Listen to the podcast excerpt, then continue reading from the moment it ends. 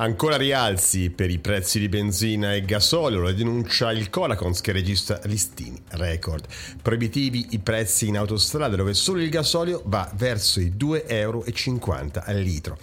L'inflazione finora ha morso, più 100 euro a famiglia solo per il pane e la pasta. Nel 2022, secondo l'Unione Nazionale Consumatori, la spesa media per mangiare è cresciuta di 513 euro rispetto al 2021 e fino a 700 euro per una coppia con due figli.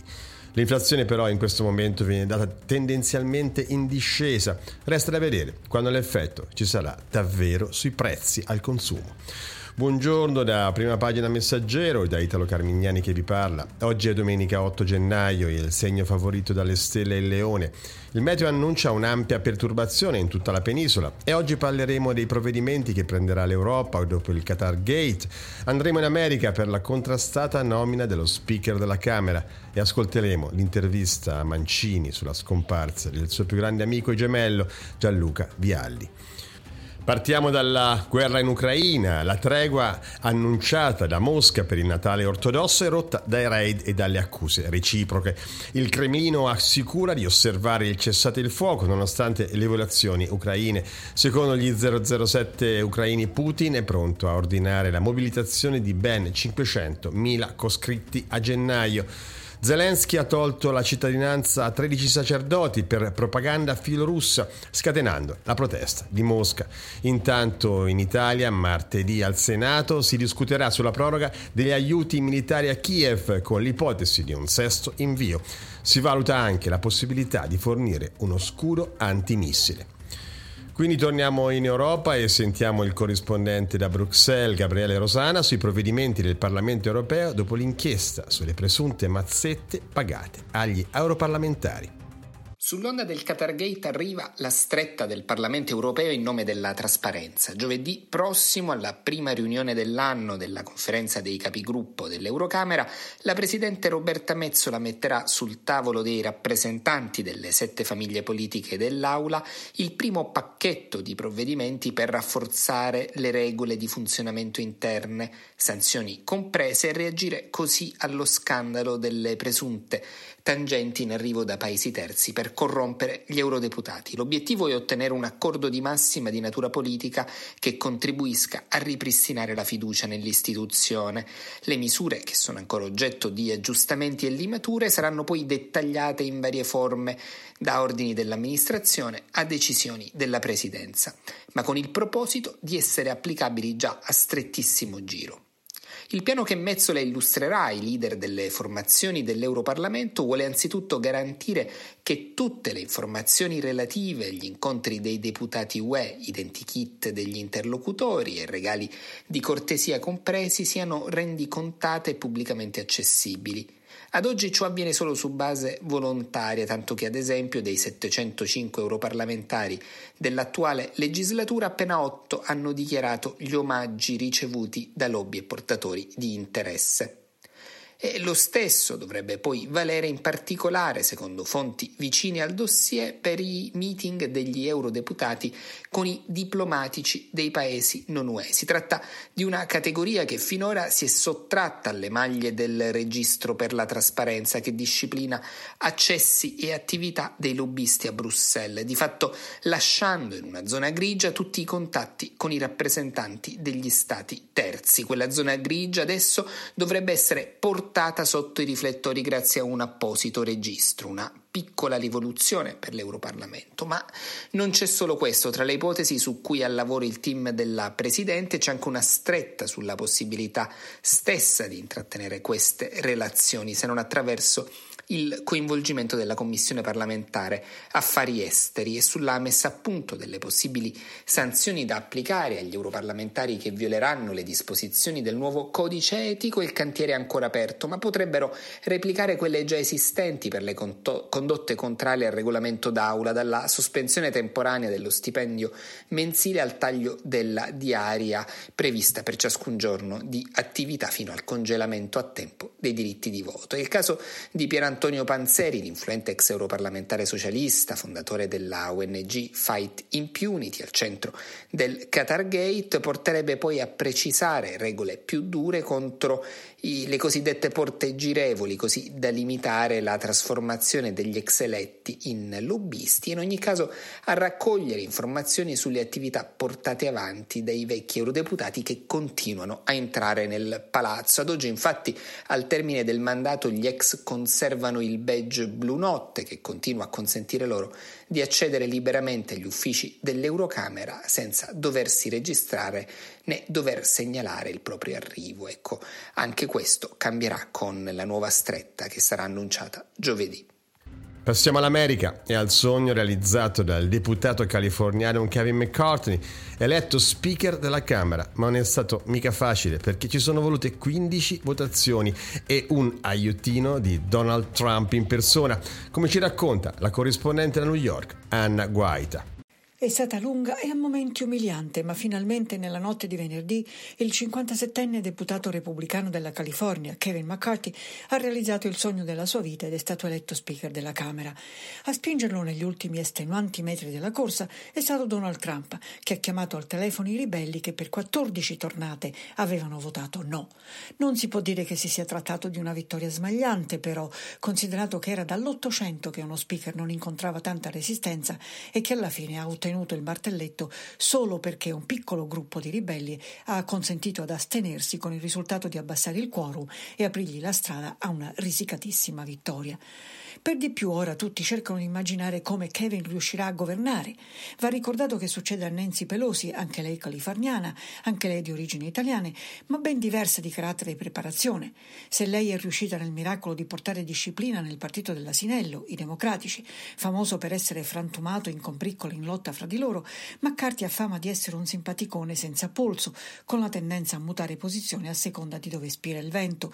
Dopo l'attacco al Campidoglio del 6 gennaio 2021, ad esempio, reagì con furia contro Trump, ipotizzando di chiederne le dimissioni, ma venti giorni dopo correva alla villa di Maralago, in Florida, per chiedere perdono e sostegno. Trumpiano e sostenitore della bugia delle elezioni rubate, McCarthy viene da una famiglia democratica, è di fatto il primo e pare l'unico dei McCarthy a essere diventato repubblicano e ad aver imboccato un percorso passo dopo passo sempre più conservatore. Aveva promesso che alle elezioni di metà mandato dello scorso novembre avrebbe assicurato una grandissima vittoria al Partito Repubblicano e invece l'attesa onda rossa si è risolta con un pugno limitato di seggi in più, troppo pochi per dargli margine di manovra, soprattutto tenendo conto che la Casa Bianca e il Senato rimangono democratici. Adesso ascende alla terza carica dello Stato, avendo una pistola virtuale puntata alla tempia da parte di un gruppetto di estremisti, proprio quando invece nel Paese ci sono vari segnali di stanchezza verso gli estremismi e appelli per un approccio più bipartisan alla politica. È stato applaudito, per esempio, l'incontro fra il presidente Biden e il capo dei repubblicani al Senato Mitch McConnell, andati insieme all'inaugurazione dei lavori di ristrutturazione di un ponte fra il Kentucky e l'Ohio, finanziato con i soldi della legge bipartisan sulle infrastrutture. Ma sono stati gli stessi elettori a novembre a rifiutare la maggior parte dei candidati estremisti, motivo per cui McCarthy ha ottenuto una vittoria piccola alle urne e McConnell al Senato non è riuscito a prendere la maggioranza. E invece, pur di conquistare il martelletto, McCarthy ha fatto a quel gruppetto concessioni che non solo limiteranno il suo potere, ma aumentano quello di una minoranza appena uscita sconfitta dalla consultazione elettorale.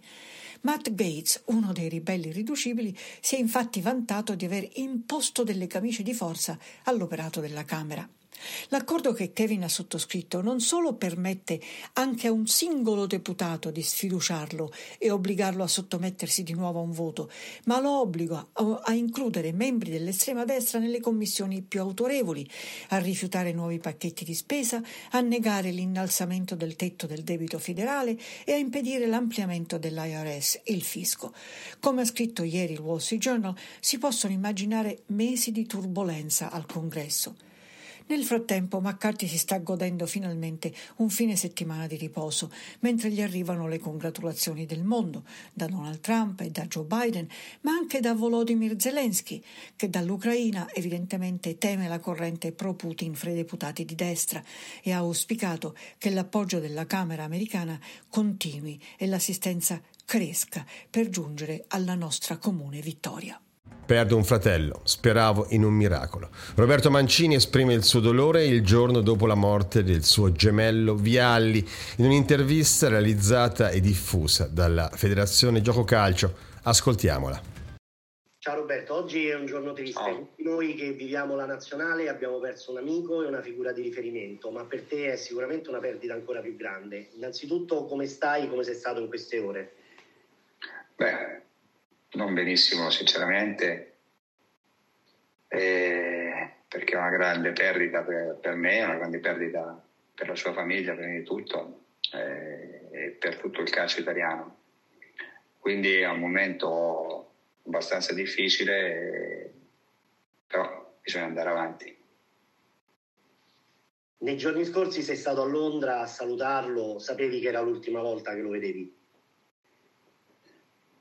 Speravo che accadesse qualcosa, speravo in un miracolo, sinceramente. E siamo visti, abbiamo parlato, eh, abbiamo scherzato, quindi era sempre di buon umore, come al solito.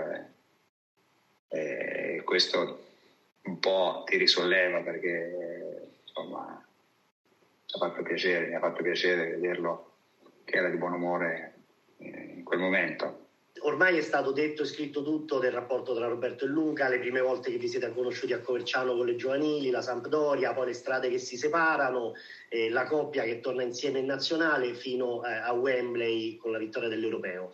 Eh, siete tornati a vivere in questi anni fianco a fianco come era un po' da ragazzi, eh, come era in questi ultimi tempi il vostro rapporto? Chi era Luca per Roberto e chi era Roberto per Luca?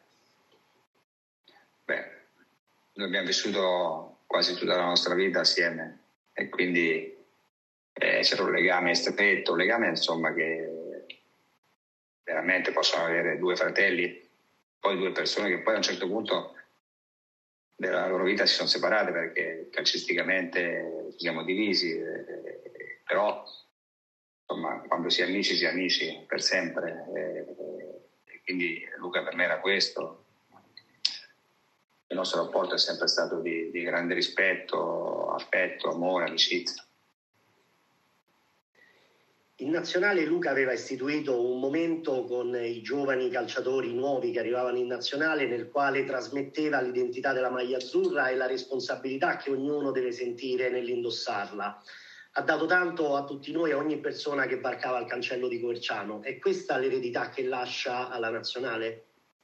Sì, noi dobbiamo proseguire su, su, di questo perché Luca in questo è stato molto bravo, ha fatto capire veramente a, ai ragazzi, soprattutto ai più giovani, eh, il valore del, della maglia nazionale, quello che si deve fare, si, dove si poteva arrivare. Quindi secondo me ha, è stato veramente una persona di grande valore per noi, soprattutto quando poi parlava, parlava ai ragazzi, gli piaceva e ai ragazzi piaceva, piaceva ascoltarlo, quindi erano momenti molto belli e importanti sono stati.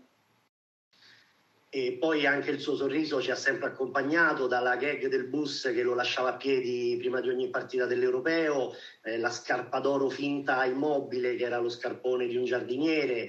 Ecco, oltre la tristezza di oggi, vogliamo ricordarlo anche con uno dei suoi scherzi.